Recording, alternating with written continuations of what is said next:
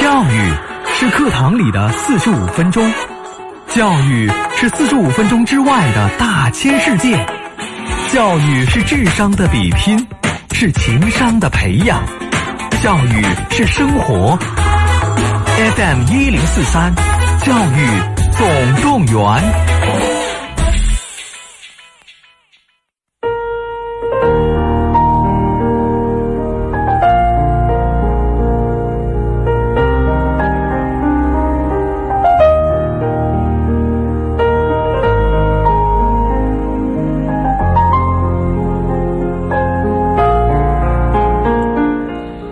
好的，各位听众朋友，大家下午好，这里是 FM 一零四点三河北综合广播，每天下午三点到四点和您一起关注孩子成长的教育总动员节目。大家好，我是主持人王鑫。呃，大家除了在 FM 一零四点三来收听我们节目之外呢，还可以通过极听客户端，当然还有蜻蜓 FM 在线来收听我们的节目。呃，在节目进行过程当中啊，为大家准备了两种互动的方式。首先是通过河北综合广播的微信公众平台，关注河北综合广播微信公众平台，直接在上面留言、语音、文字发送给我们就可以了。或者呢，拨打直播间的热线电话零三幺幺九六一零四三啊，九六一零四三。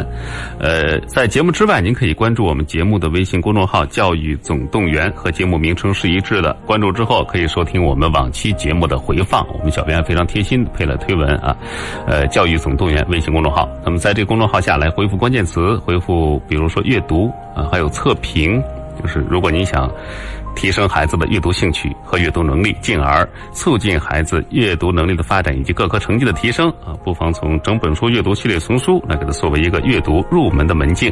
呃，测评呢，孩子选科啊，包括学业水平的一些测测试啊，如果想要了解的话，也可以和我们小编取得联系，回复两个关键词都可以弹出小编二维码，加为好友就可以了啊。呃，当然也可以直接来加小编的微信，微信号是幺三幺六五五八九零幺零啊，幺三幺六五五八九零幺零。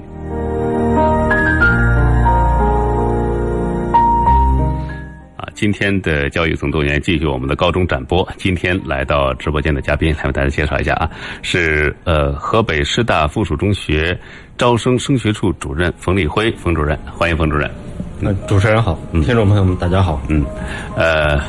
我们为什么要举办这个系列展播呢？其实就是为了给孩子、给家长一个参考啊，让家长和孩子能够更早的，也是更全面的了解我们的学校，啊、看看和您的孩子是不是匹配，能不能够给孩子一个更好的一个教育的一个发展。其实这也是很多家长们真心所希望的一件事情对对嗯啊。呃，那今天呢，我们请冯主任来到节目当中，当然是介绍河北师大附中。呃，我们先请冯主任把呃师大附中的基本情况来给大家做一个介绍。嗯，好的，嗯，很高兴呢，今天能有这样的一个机会，呃，借助于我们这个平台呢，为大家介绍一下河北师范大学附属中学的基本的概况。嗯，河北师大附中呢，是我们省会基础教育界的一所老牌名校了，一九五五年建校，今年呢正值附中建校六十五周年。嗯嗯学校直属于河北省教育厅，附属于河北师范大学，是河北省首批重点中学，河北省省级示范性高中和对外开放学校。师大附中呢是一所完全中学，既有初中学段，又有高中学段。学校的位置呢位于中山东路与体育大街交口西北方向，紧邻地铁一号线出口，应该说处于繁华要道，交通非常便利。哎嗯嗯，呃，哦今年正好是咱们附中六十五周对年，对，六十五周年。一个庆祝啊。可以说这些年下来，咱们肯定是呃所有的这个附中人都打上了深深的一个文化的烙印了。对对，嗯，呃，那么在这个呃这个过程啊，呃，肯定是非常的艰辛，当然也有成就感的。嗯啊，那我们请冯主任来给咱们说一下，就是咱们整个学校的这个六十五年的办学历程，它的发展思路取得哪些成就，来给我们讲一讲。好的。啊嗯，师大附中呢，在六十五年的办学历程中，可以说在学校文化、教师发展、学生成长、育人模式、课程设计等各个方面呢，都已经形成了比较成熟的体系。在发展思路上来说呢，我们不少兄弟学校结合自己的实际，通过做大而做强，比如成立一些教育集团，规模化发展。嗯呃，那么附中的这个面积呢，呃，发展比较受限制，嗯所以呢，我们提出了做精而做强的发展思路。那么近年来呢，学校通过运作一些特色项目，比如说拔尖创新人才早期培养项目，嗯，中加合作办学项目，共创成长路青少年正面成长项目，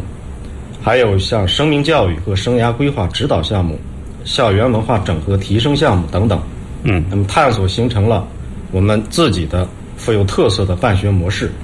可以说呢，为不同个性学生的成长搭建了很好的平台。嗯学校的办学特色呢日益明显，教学质量连年攀升，社会的信誉度和美誉度也是大幅度的提升。嗯，哎，这其中当然少不了各种各样的荣誉称号的一个获得。对，呃，冯主任，呃，前几个您认为很重要的，呃，或者认为来之不易或者感触最深的，来给大家提好的嗯啊，呃，学校几十年的发展呢，取得的荣誉啊，各级各类荣誉呢，非常的多。哎啊，我们呃粗略统计啊，应该超过了二百多项。嗯，呃，为国家呢也培养出了数以万计的优秀的毕业生。哎，呃，学校近九年连续蝉联了石家庄市高中教学质量先进单位称号，获得过全国优秀科研先进学校、河北省国际教育合作与交流先进集体、石家庄市十大知名学校、石家庄市拔尖创新人才早期培养特色高中、石家庄市中小学校园文化建设示范校。石家庄市中小学心理健康五 A 特色学校等等各项荣誉。嗯，二百余项啊荣誉， 200 200啊多项嗯哎，呃，可以说其中凝聚的就是咱们管理和师资团队的一个心血。对，都在里边儿啊。嗯刚才呃，冯主任提到咱们学校的这个呃，是也符合我们自身实际的一个发展思路，是做精而做对强对，。做精做强。哎，呃，这个精细其实体现在什么地方？能跟大家谈一下您的这个感受？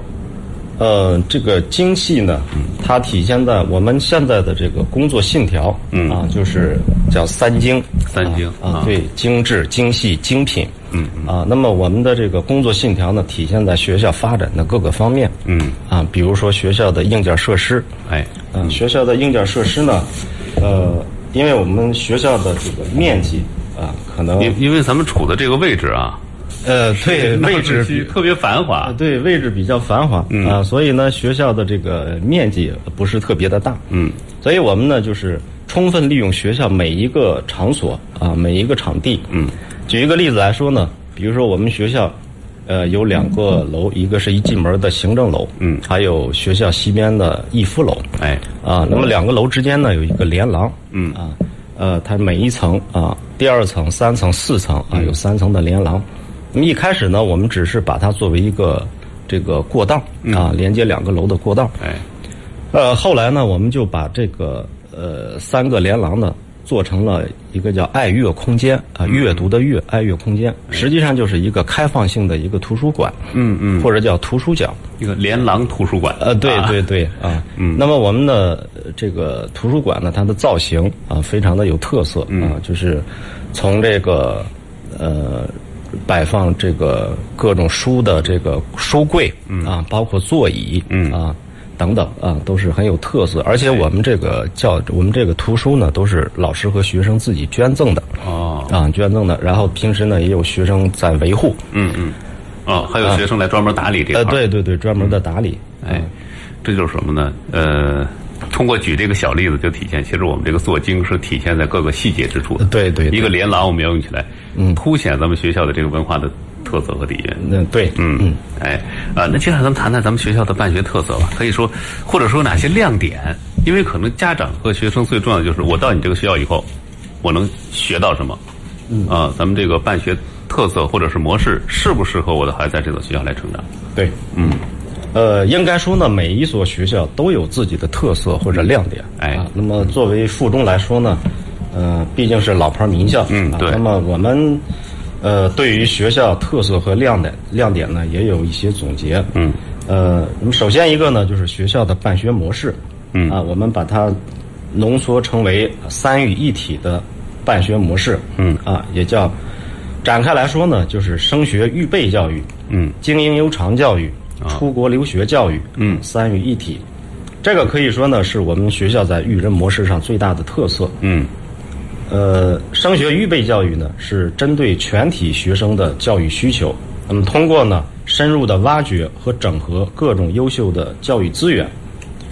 打造活力高效的这种基础课堂，开设多元化的拓展课程，不断提升学生的综合素质和终身学习的能力，来激发学生的智慧力。那我们的精英优长教育呢，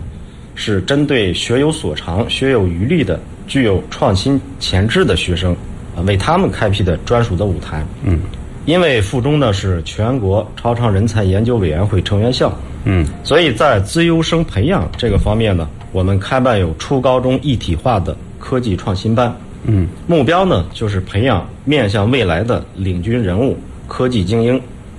在强化科学素养培育的同时呢，重点培养学生的创新人格、创新思维、创新能力等等。嗯呃，那么它的特色呢，就是独特的课程体系、小班制教学，嗯从而呢为能够更好的实现尊重个性差异、发现、唤醒或者挖掘个性智慧啊提供保障。嗯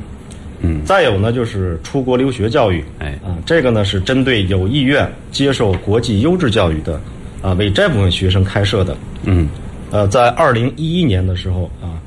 呃，出国留学教育项目呢，在教育部、河北省石家庄市啊各级教育行政部门和外事部门的关怀支持下，我们与加拿大官方呢合作开办了中加国际班出国留学项目。哎那么这个项目呢是经过河北省教育厅批准，在教育部备案的，嗯从而呢为呃我们身边的有呃意愿啊将来出国啊走向国际舞台啊接受国际教育的啊这样的一些孩子呢提供了一个便利的条件。嗯，呃，应该说呢我们这个项目呃还是非常非常成功的。对，呃，历届的中加班毕业生呢，百分之百啊被像加拿大、啊澳大利亚或者其他的英联邦的呃英联邦国家的这个著名的大学录取。哎呃，人均呢获国外大学的录取通知书呢能达到四分以上。哦，呃，这个当中呢，其中一半以上的毕业生呢，还获得不同金额的奖学金。嗯，比如说呢，我们今年，呃，今年六月份儿啊、这个中加国际班的毕业生啊、有一个同学叫吴晨曦。嗯，呃，他是被世界百强大学英属哥伦比亚大学录取，哦，呃，并且获得了呃该大学的高额奖学金啊八万五千加元，嗯嗯啊，那么大约合成人民币的话呢，就是四十多万人民币。哦，呃，同时呢，还被另外四所世界顶尖的名校啊，麦吉尔大学、多伦多大学、韦士顿大学、渥太华大学录取。嗯嗯啊，所以我们的呃这个项目也是很成功的。嗯，那么以上呢，其实就是我们学校在这个育人模式上啊、一个比较大的特色，对啊，或者叫亮点。嗯，其实提到附中哎了，咱们这个呃，尤尤其是咱们这个留学出国教育啊，呃，这确实是有口皆碑，嗯对对呃对做出成绩也是很大。嗯，呃，当然其他方面的成绩哈、嗯咱们稍后再论啊。嗯，因为什么呢？这成绩说来也是非常辉煌的嗯 啊，这是校园的一个，咱们的可以说是教育体系的一个逐渐的形成。对对对啊，嗯也体现了咱们学校就是做精做强的这么一个对理念。对啊，呃，可以说从刚才我们举到的例子，包括刚才提到这个教育体系，就能看出我们师大附中独有的这个校园文化。嗯。这一方面啊，包括一个连廊，我们就要把它弄得非常有书香气质。对，啊所以从这个学呃学校文化来说呢，嗯，呃，其实也是呃有有亮点和特色啊，嗯嗯，有很多的亮点和特色，哎呃，比如说在学校的文化理念方面，嗯，呃，我们对于几十年传承下来的校风校训，呃，又进行了与时俱进的这种总结和升华，有传承，同时呢，也有一些这个提升嗯提升提炼，嗯比如我们明确了我们的育人目标，嗯啊、修德怀天下，博学求真知，哎，呃，提出了师大附中的处事原则：大气、谦和、务实、创新，嗯凝练出了我们的办学理念。学校是师生发展的生命场。嗯那么这个办学理念呢，在去年十月份的时候，河北省教育厅组织了河北省教育嘉行校长办学思想研讨会。嗯呃，当时呢，我们学校的王鑫校长呢，作为主讲人之一啊，进行了呃办学思想汇报。那么当时与会的专家啊，还有这个呃嘉宾啊，感觉呢这个提法是很新颖，嗯啊很有高度，对，同时实践起来呢，它又有可操作，啊，比较接地气。嗯，再有呢，就是在学校的物质文化方面，啊，刚才呢，呃，咱们一块儿举的就是这个连廊的啊一个例子。哎，呃，除此以外，比如说我们电子班牌的启用，呃，可以利用它呢进行考勤打卡啊，发布这个班级的值日啊、课表啊、课程信息啊，还有可以发布学校的一些通知。哦，啊，那么它的形式呢，可以用视频的形式啊，可以用这个呃照片的形式，嗯，啊，就是可以进行学生的自我展示，呃，还可以实现呢学校、教师、学生啊这种分级权限的这种云管理，嗯，啊，为教师共享备课资料、学生的课堂反馈啊，打造个性化的学习、家校互动等方面啊提供服务。哦，另外呢，由学校比较先进的 AR 实验室，嗯，呃，还有呢，我们呃贴有名家大作的啊、这些书法室啊、绘画室，还有学校独具特色的国学馆、科技馆、昆虫馆、地球生命馆等等。那么这些呢，从文化方面啊、对于学生呢有一个积极的影响和熏陶。哎，嗯嗯，呃，这其实就看着我们学校对于高科技的这个东西啊，就是运用的很很自如，很熟对，练。呃，整体来说就是我们保持呃附中几十年发展的这种底蕴啊，这种优秀的底蕴，同时呢，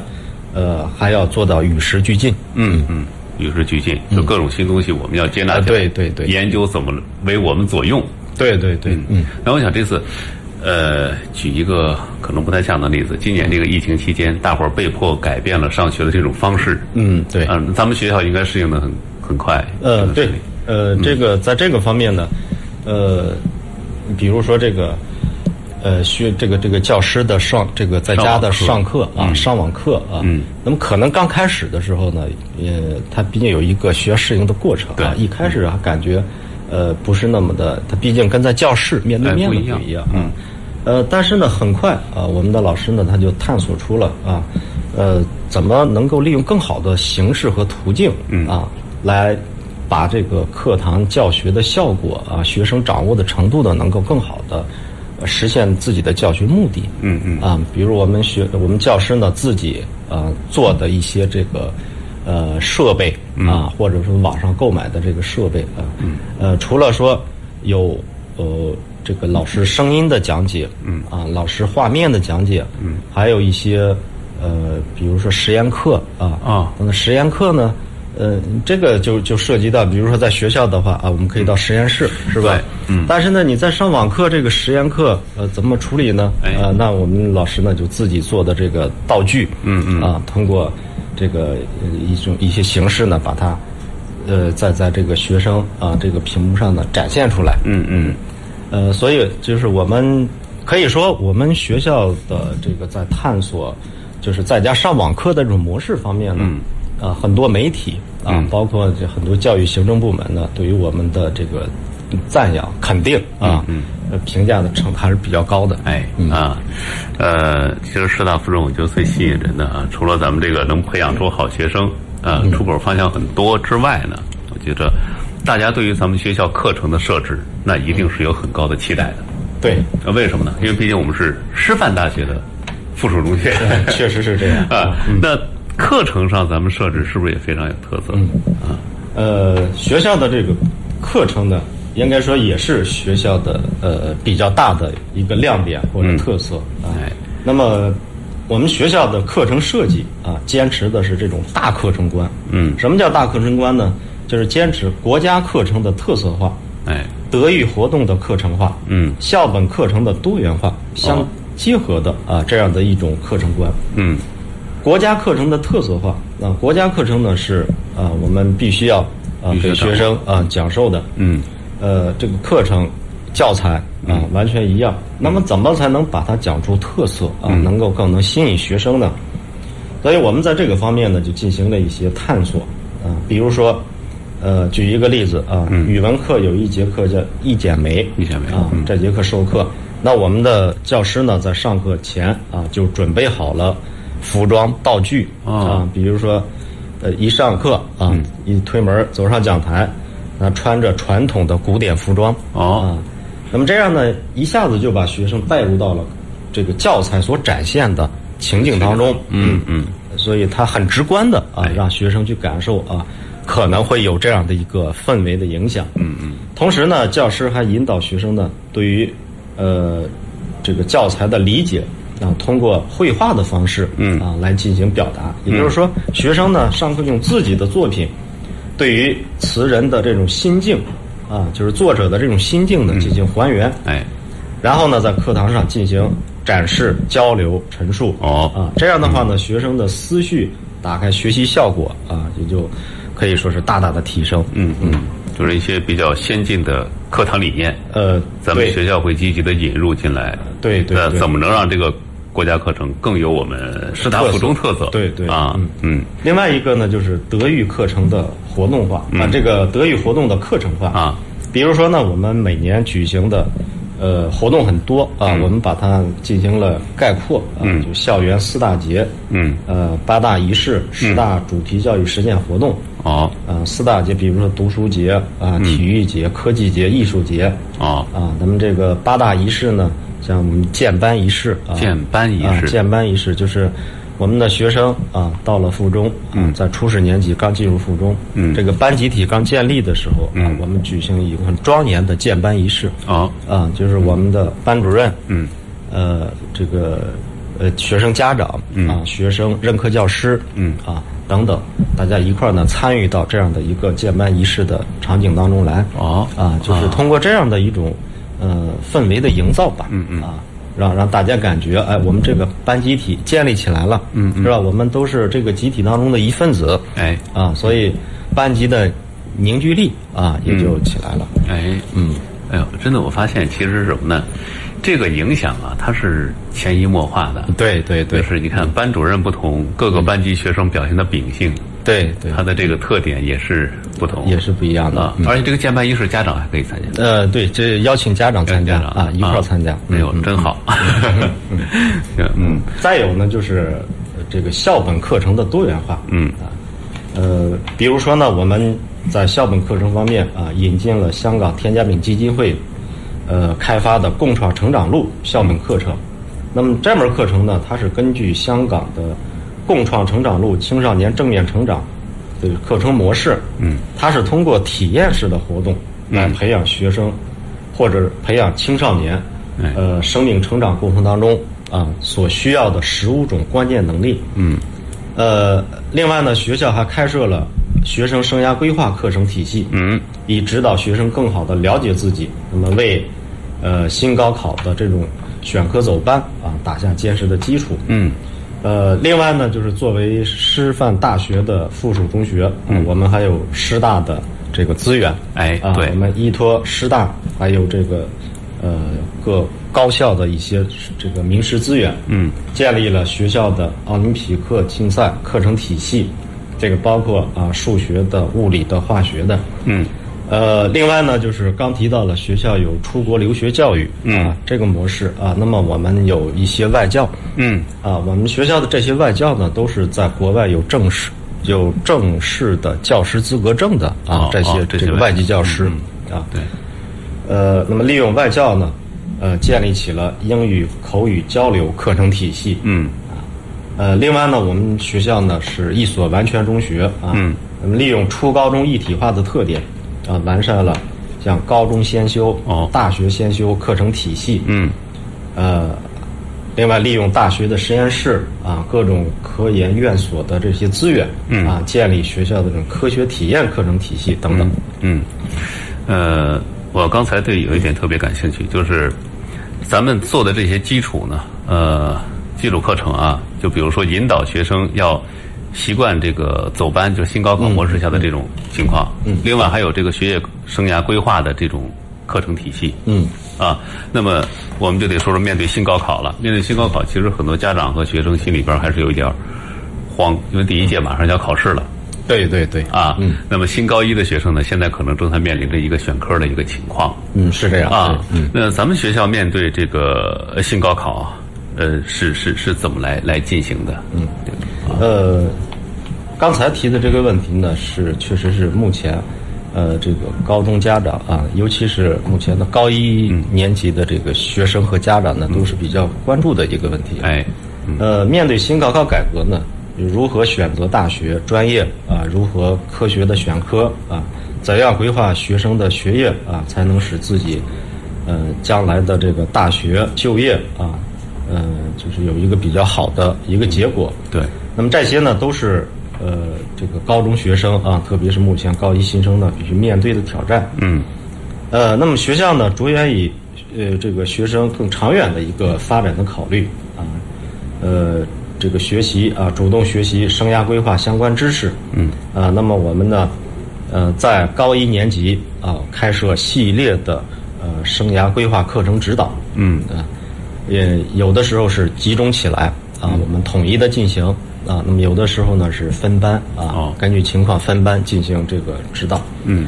呃，通过生涯规划课程的这个指导呢，使学生能够更好的认，一个呢是呃更好的认识自己啊，就是对自己的呃兴趣爱好啊、自己的特长啊、等等有一个全方位的了解。哎另外一个呢就是对于这个呃生涯规划课程当中啊，我们会引入一些这个职业体验。嗯啊，就是对于，呃，你可能想象当中啊，我将来想从事某一个学习某一个专业或者对从事某一个职业，嗯，但是呢，想象和具体的你的接触啊，它是不一样的。和现实是有对对对，以所以我们在这个当中呢，也会引引入一些这个职业的一些介绍，包括一些职业的体验，嗯嗯，啊，或者我们会邀请这个一些行业的呃一些嘉宾，嗯啊，为我们学生呢进行呃相关专业的啊这样的一个介绍和指导，嗯啊，所以通过这个生涯规划课程的一个这样一个比较成体系的东西啊，嗯就是对于学生自身，还有对于这个呃各种职业的啊这种呃通过了解啊，通过接触，呃能够更好的、更直观的啊，对于自己的选科嗯啊，呃选择所学的这个专业啊，有一个比较呃全面的的了解，了解，对啊对对，起码就是学生上完咱们的这个生涯规划课以后，他要明白我的优势在哪儿呃对对对啊，那我将来准备做什么？对，嗯，所以说，那这届高考啊，咱们已经做了这个三年的准备了。嗯，就感觉咱们这届学生的精气神儿怎么样？呃，挺好，是这样挺好。那个，呃，从从这个现在的高三年级呢，应该是第一年的，第一年的啊、那嗯第一年的这个面对的新高考，对，啊、那么当时我们也是，呃，在这个河北省的新高考方案落地之前呢，我们之前就已经进行这个积极的准备嗯啊，呃，因为已经知道。呃，有这个选课走班的这个对问题，啊嗯所以从师资的储备啊，从这个教师的储备啊等等各个方面呢，我们就进行准备。嗯，呃，包括从这个呃这个这个生涯规划课程体系的设置啊，包括相关的一些课程的体系的设置啊，我们都会进行准备。你比如说，呃，我们在这个呃每年啊，包括高三呃现在的高二等等，每年呢，我们会在各学科的这个第一课呀，嗯啊，我们进行实业教育啊，开始的是实业教育，嗯啊，就是让学生呢，呃，通过每个任课老师对于本本科的啊一个整体知识体系的一个介绍、啊，让学生呢对于这一科啊有一个，比如高中三年，哎，甚至高中三年再延伸到呃大学或者将来的这个就业，嗯，会有一个系统的介绍，哎啊，所以这个实业教育呢做的比较好，再加上呃刚才提到的生涯规划教育等等啊、这些方面，呃，所以呃应该说我们做的准备很充分，哎，呃，包括我们选科的设置、组合的设置啊。我们现在的高三年级呢，当时是呃十二种组合，我们是开全的，哦，十二种组合全有。啊，开全嗯的这个在呃是在在这个石家庄市区的这些学校里面是不常见的对，啊据。我们了解是确实是这样的。对啊当然也可以理解，易于师资。对对 对 啊其他的一些方面可能有些地方开不全。嗯对对对啊，呃，所以第一年啊，就现在的高三届，我们十二种组合是开全的。嗯，呃，就是满足啊，只要有同学选啊，我们就满足。嗯我们就可以上。对，啊呃，然后呢，呃，现在的高二年级啊，我们也是开全了十二种，但是有几种组合啊，没有没有同学选啊啊，所以，但是我们是当时是把它开设全的，做了这个准备哎，啊，呃，可以说基于我们。呃，前期的准备啊，课程的这个整体的规划啊，包括这个顶层的设计，所以我们学生的精神状态，嗯啊，他能够学习到他自己所喜欢的、他所选择的啊这个课程、这个模式，嗯嗯，再加上呢，呃，学校对于他的生涯规划的指导，嗯啊等等这些方面共同啊，嗯应该说推动学生的一种积极向上的这样的一个一个状态。哎，嗯，好，那这样吧，我们打破一下这个顺序啊。嗯我觉得咱有必要在新高考改革方案这方面多说两句，行嗯给家长和学生安安心啊。呃，咱们开齐了十二种组合，嗯，哎，省会中学这是这确实是不多见的啊。对对。呃，那咱们现在学校是采取的走班制吗？还是呃，对，得走班走班制，啊？走班的话，会不会担心学生没有归属感？呃，你个人不在这个呃，不会啊，呃，是这样的啊呃这个呃，刚才提到了呃，这个选选科组合的事儿，嗯，就是我们二零一八级的学生啊，选出了十二种组合，呃，好像每个组合都有学生来选。对对，都啊有学生选啊。然后一九级呢，啊，基本上也是这样。那我们坚持的这个选科走班的重点呢，是在于选，嗯，而不是走，哦，就是按照呢尽可能固定，嗯啊这个原则为主，哎，走班为辅的啊这样的一个模式啊进行。嗯呃，那么具体的操作呢，就是按照呃合并同类项的原理啊啊，比如我们先将学生呢分成物理、历史两个呃两个这个团队，嗯呃，在两个这个组团内进行组合，嗯啊，学科组合完全相同的学生分到同一个班，啊哎成为固定班，嗯。同类组合班级，比如超过两个班的时候啊，我们再呃根据情况啊，再具体的进行分配。嗯呃，其次呢，就是将只有一科不同的，其余科目相同的学生分到同一个班。哎，啊，对于不同的科目呢，再实施走班。嗯如果还是不能满足学生选择，啊，那么将有两科不同的，嗯其余科目相同的学生呢，分到同一个班，哎，对于不同科目实施走班教学。嗯嗯嗯，啊，所以我们这个原则呢，就是以固定为主，嗯走班为辅的啊这样的一个原则。哎，呃，就是它还有呃行政的班集体，嗯啊，同时呢又满足了他选科走班的需要，啊、哎所以不会出现说他没有归属感啊，或者嗯呃或者说找不着班集体啊这样哎的一种、一种哦，就是情况，嗯，其实我觉得啊，听了这个呃冯主任的描述，我觉得给我最深的感触是什么呀？我们师大附中是把管理上的一些麻烦留给了我们管理层和老师这一 块儿。也也对吧也也没有，因为我们前期各种各种准备工作，嗯呃都比较充分，嗯嗯，哎，就保证我们的这个方案，对对是是能能符合每个学生的特点的。呃，对，嗯嗯，而且这两年下来呢，呃，发现我们这个模式呢，应该是呃，当然还有需要完善的地方，但是呢，应该说是呃，比较呃相对成熟了啊啊，已相已经相是对经过这几年的运作，已经成熟了对对对嗯啊，相对来说是一个很很成功的一个对对对应对改革了。嗯，好，呃，行，那现在时间来到了下午的三点三十六分啊，我们先进一段广告，之后马上回来。好的，各位，广告之后欢迎回到节目当中，这里是 FM 一零四点三河北综合广播，每天下午三点到四点和您共同关注孩子成长的教育总动员，我是主持人王鑫。呃，大家在节目之外啊，欢迎关注教育总动员微信公众号啊，就叫教育总动员，直接来搜索到我们就可以，和节目名称是一致了。加为关注之后呢，可以收听我们往期节目的回放，呃，当然也可以回复关键词来获得我们小编的二维码。有什么情况呢？随时可以和我们取得联系，呃，或者直接来加小编的微信，微信号是幺三幺六五五八九零幺零啊，幺三幺六五五八九零幺零。啊，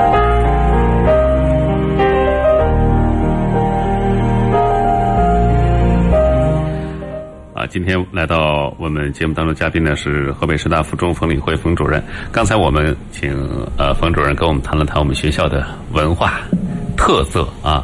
呃，包括我们对这个新高考改革也给大家吃了个定心丸，就是我们学校的改革是虽然还有需要弥补的地方，但是基本上是成功的。对啊，也可以说已经取得了这个预想当中的效果了啊。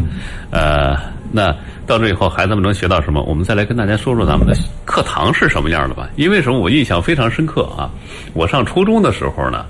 呃，有一年就从师范大学来了几位实习的年轻老师哦，啊， 给我们上课，大家感觉特别新鲜。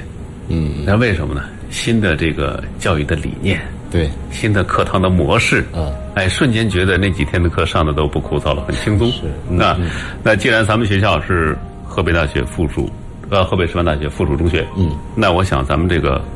课堂也必然是很有它的特色。嗯，对，嗯，这样，这个我个人觉得呢，课程和课堂啊，这个呢应该是学校教学当中的比较核心的内容。哎，对，呃，刚才呢，咱们提到了特色的课程，嗯啊，就是国家课程特色化的这种这个模式、啊等等。哎，呃，那么这个课程呢，更更直接的啊，还是要通过课堂来呈现出来。哎，孩子们接收新知识也是通过课堂。对，包括学生的这个学习的呃效果的目标的达成，嗯，也是通过课堂啊更直接的体现出来。所以我觉得这个课堂呢，它更关键一些。嗯嗯，呃，那么学校的这个课堂的这种呃特色的话啊，呃，可以说根据不同学科呢，它有不同学科的特点。嗯啊，所以我们根据呢，呃，各科的特点啊，探索形成了一些呃课堂的模式嗯啊，比如说合作探究课堂，嗯啊，小组合作学习课堂哦体验式学习课堂等等。合作探究课堂呢，它主要是以这个思维流量为核心啊，创设有价值的问题情境，嗯，来激发学生的探索欲望。哎，呃，而后呢，以精心设计的问题串儿为思维引领啊，它是一串儿的问题啊，嗯嗯，它它它是有逻辑关系的啊哎，嗯这样的一个问题串儿啊为引领。那么教师呢，在呃适当的时候啊，为学生搭建有梯度的啊这种思维桥梁，从而呢引领学生逐渐的达成学习的目标。嗯，这样的课堂呢，它的特点就是使学生始终处于有效思考当中。哎，啊，就是他，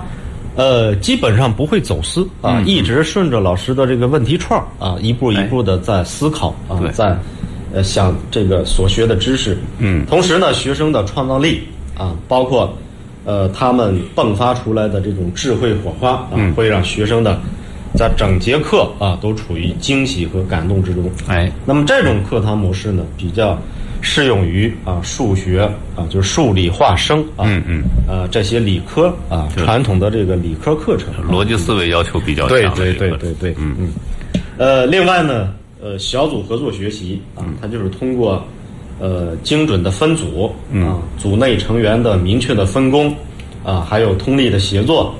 呃，教师有严格的这个管理考核啊，来实现互助成长，嗯从而呢使每个学习呃个体啊，每个学生的学习力都得到提升。哎，那么这样的课堂，呃，当然分组呢是这个教师在上课之前啊，他会全面根据学生的这个综合情况啊，进行科学的一个分组。哎啊，不是说上课随意的啊，你们几个同学一组啊，或者前后桌一组，他不是这样的。嗯，呃，那么这样的课堂呢，呃，始终啊，这个学生呢在为在为这个小组啊这个荣誉啊小组的荣誉忙碌。哎，呃，根本没有时间说这个偷懒啊、哎或者走私啊 。对，呃，通过他们表现出来的这种主动性啊、责任感、自我管理能力啊、学习能力啊等等这些呢，应该说都超出了啊平常的啊我们传统的课堂的啊这样的一个效果。嗯，呃，那么这种课程啊，课堂它的这个呃课堂上的状况啊、呈现出来的呢就是形散，但是神聚啊，嗯就是嗯大家很都很活跃。哎，每个小组成员很活跃啊，大家积极嗯的举手回答问题，嗯，啊，为了小组的荣誉等等。那么在这个过程当中呢，呃，就这个课堂的氛围它很活跃，啊嗯嗯，所以形散，但是它神聚，哎啊，啊呃，可以说是活而不乱，嗯啊，它嗯这样的一种状况。哎那么这种课堂模式呢，比较适用于传统的一些文科的这个科目，比如说语文呢、政治啊、历史啊等等、嗯哎啊。所以就根据不同的科目的啊来这个进行不同的设置。对，嗯，呃，另外呢就是体验式学习课堂啊，通过呃创设情境啊、组织活动等等啊，使学生呢亲自参与到啊体验，呃，还有学生的这种内省反思啊，来获得学习效果。嗯，呃，那么这种体验式的学习呢，比如说呃我们的这个物理课，嗯啊，因为学校呢学校建有这个科技馆，啊哎所以我们有些物理教师呢，他会呃涉及到啊，比如力学啊，或者说这个一些相关的电学啊知识的时候，会带着学生呢到我们学校的科技馆啊、去进行这个授课、嗯哎啊演示，嗯啊，就让学生体验啊这个教材当中所讲的原理啊，哎还有它的这个结果。嗯，另外，这个体验式课堂呢，因为呃府中呢离呃离河北省博物院，嗯，河北省科技呃这个、呃科技馆呃科技啊馆都比较近啊，所以像这个省博物院呢，我们呃一些语文的课程，尤其是历史的课程啊，嗯呃我们老师呢会带着学生啊去省博物院啊去进行直观的感受，嗯嗯。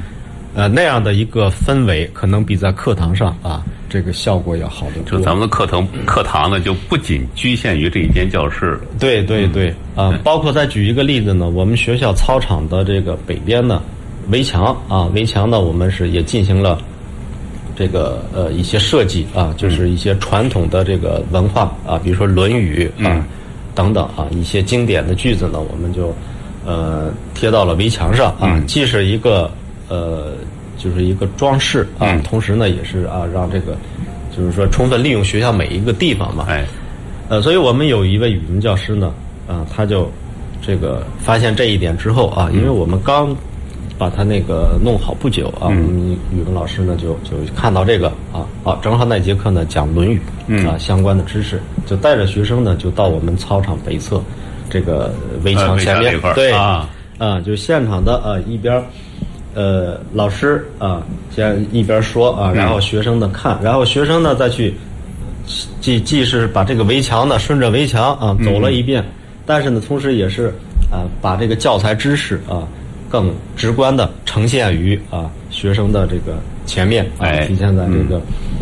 这这种很很很直观的这种一个氛围当中，对，嗯，对，我觉得应该，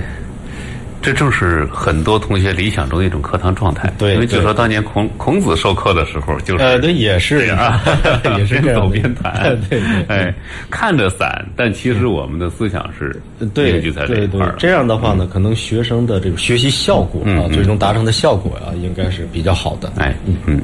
呃，接着呢，我们河北师大附中作为河北师范大学的附属学校，呃，我想也有很多自己的特色优势，那肯定是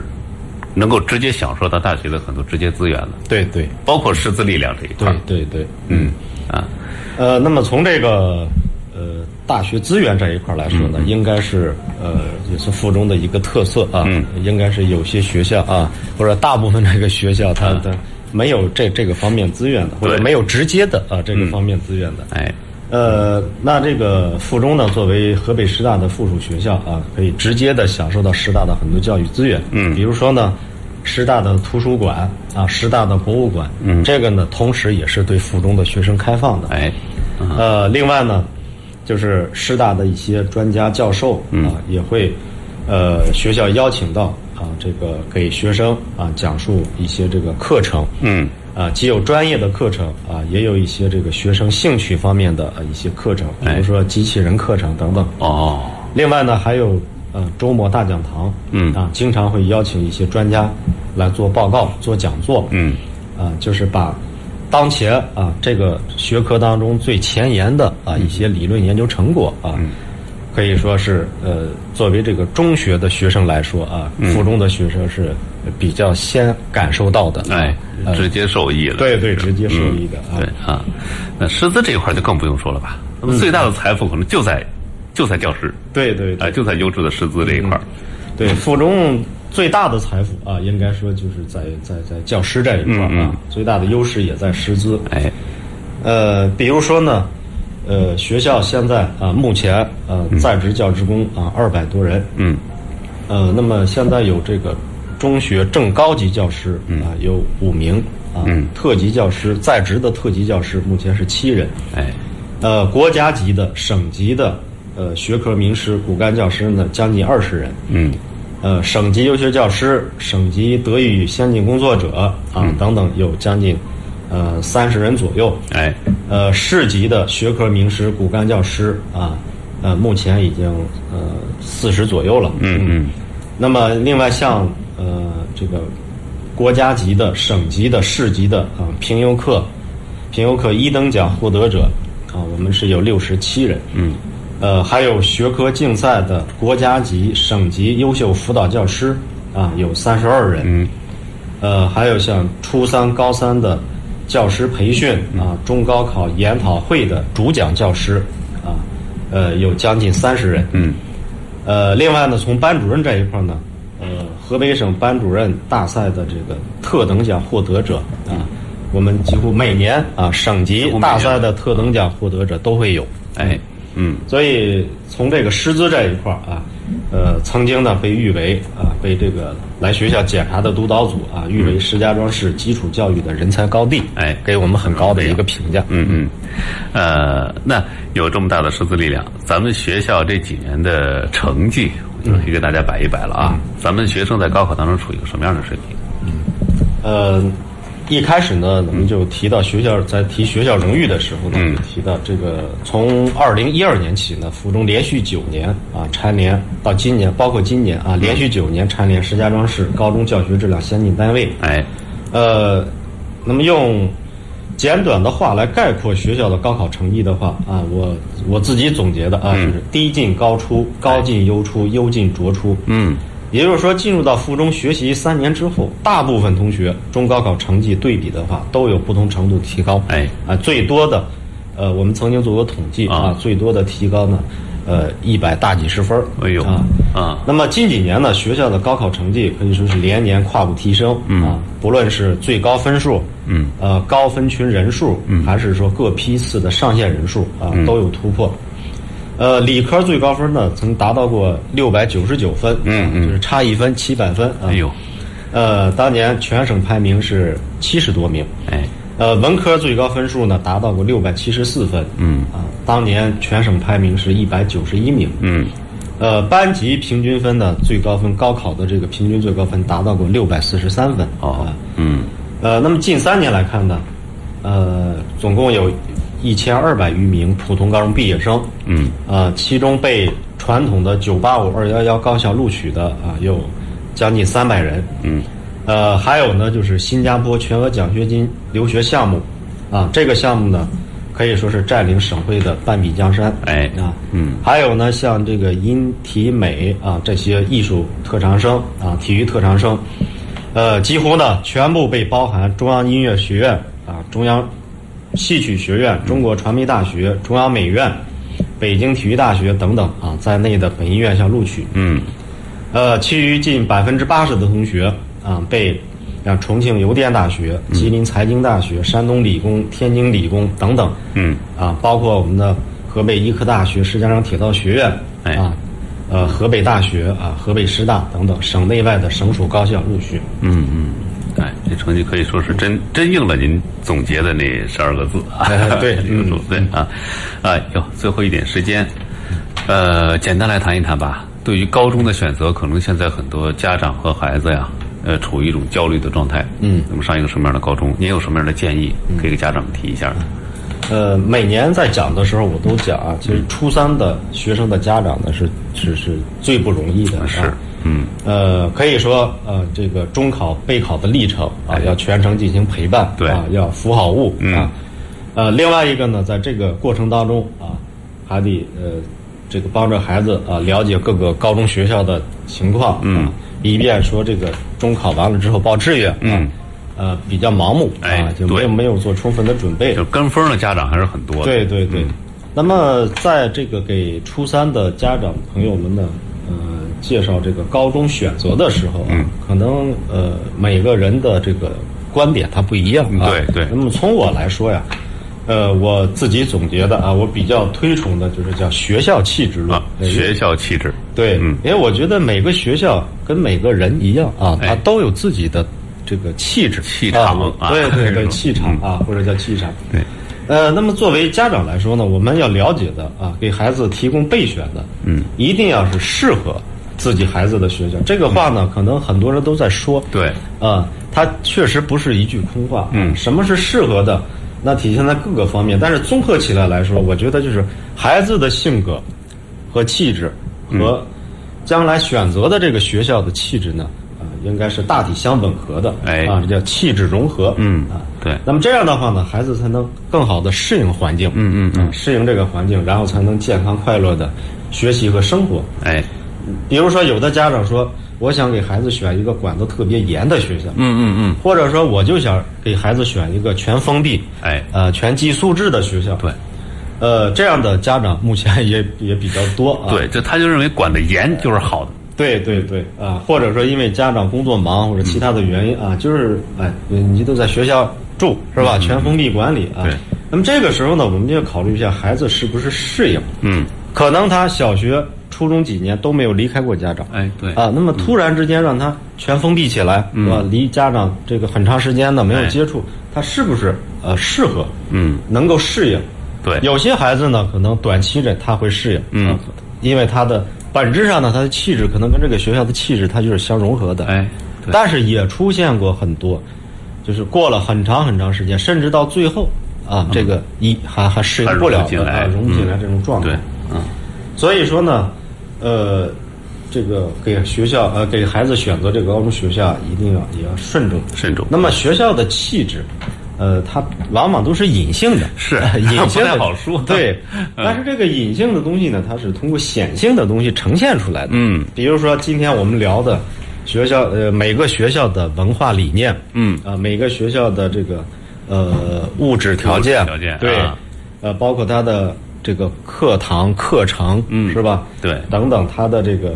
呃校园活动啊，嗯嗯嗯，都是通过这些体现出来的。哎所以呢，呃，就是我们的家长要做的呢，就是啊，通过这些显性的啊一些内容，嗯，然后呢，抓它隐性的本质气质啊嗯隐性的本质、隐性的气质，对，然后呢，来再对自己的孩子比较了解啊，嗯再嗯根据自己孩子的情况呢，进行一个呃综合性的判断。哎啊，我觉得还是早做准备，早做早准下备手，对。嗯早了解各个学校的气质，对啊你来，虽然这个初三的家长朋友们确实很辛苦，哎但是呢，对对对这些工作还是必须要做哎，。该做的还是必须要对对了对解的啊。嗯，好，非常感谢冯主任、百忙之中来到节目当中啊，跟我们做沟嗯啊通交流，非常感谢。嗯，好，也谢谢各位听众的陪伴与收听，我们下次节目再会。